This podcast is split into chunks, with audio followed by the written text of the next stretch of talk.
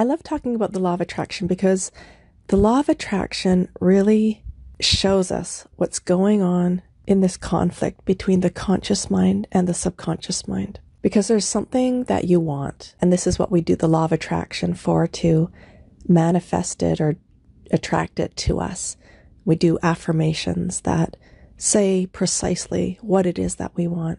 And oftentimes, what happens is we're doing the law of attraction, we're reading out or saying our affirmations, something that was subconscious, something that was unconscious, suddenly becomes conscious by what you've just said. And it does the opposite of what you're trying to achieve with the law of attraction and these affirmations. So if you're trying to, say, attract a soulmate, as soon as you say that affirmation, there's something that was always there suddenly becomes conscious. And it's usually a thought like, you can't have that. That's not going to happen for you.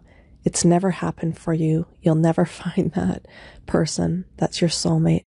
Something along those lines that makes you feel that there's this conflict, this inner battle kind of going on between what it is you want and these subconscious thoughts that give you the opposite feeling of what you should be feeling when you're saying your affirmations and doing the law of attraction.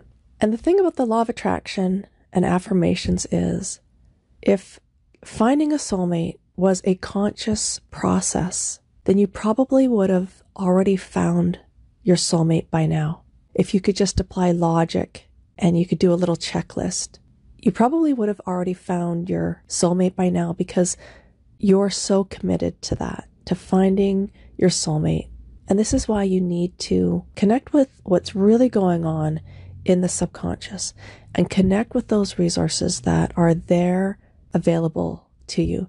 So there's a problem in your subconscious, but the great thing is is that your subconscious also knows how to resolve this conflict that's going on that usually occurs outside of your conscious awareness, except when you do your affirmations and the law of attraction that highlights what's really going on and it draws it to the surface. So if you've been doing the law of attraction, you've been doing your affirmations and they just haven't been working or they're not working fast enough for you, this is a good time to do a session of accelerated conversational hypnosis. Connect with your subconscious, see what's really going on there, and access the answers and the resources to actually help you find your soulmate.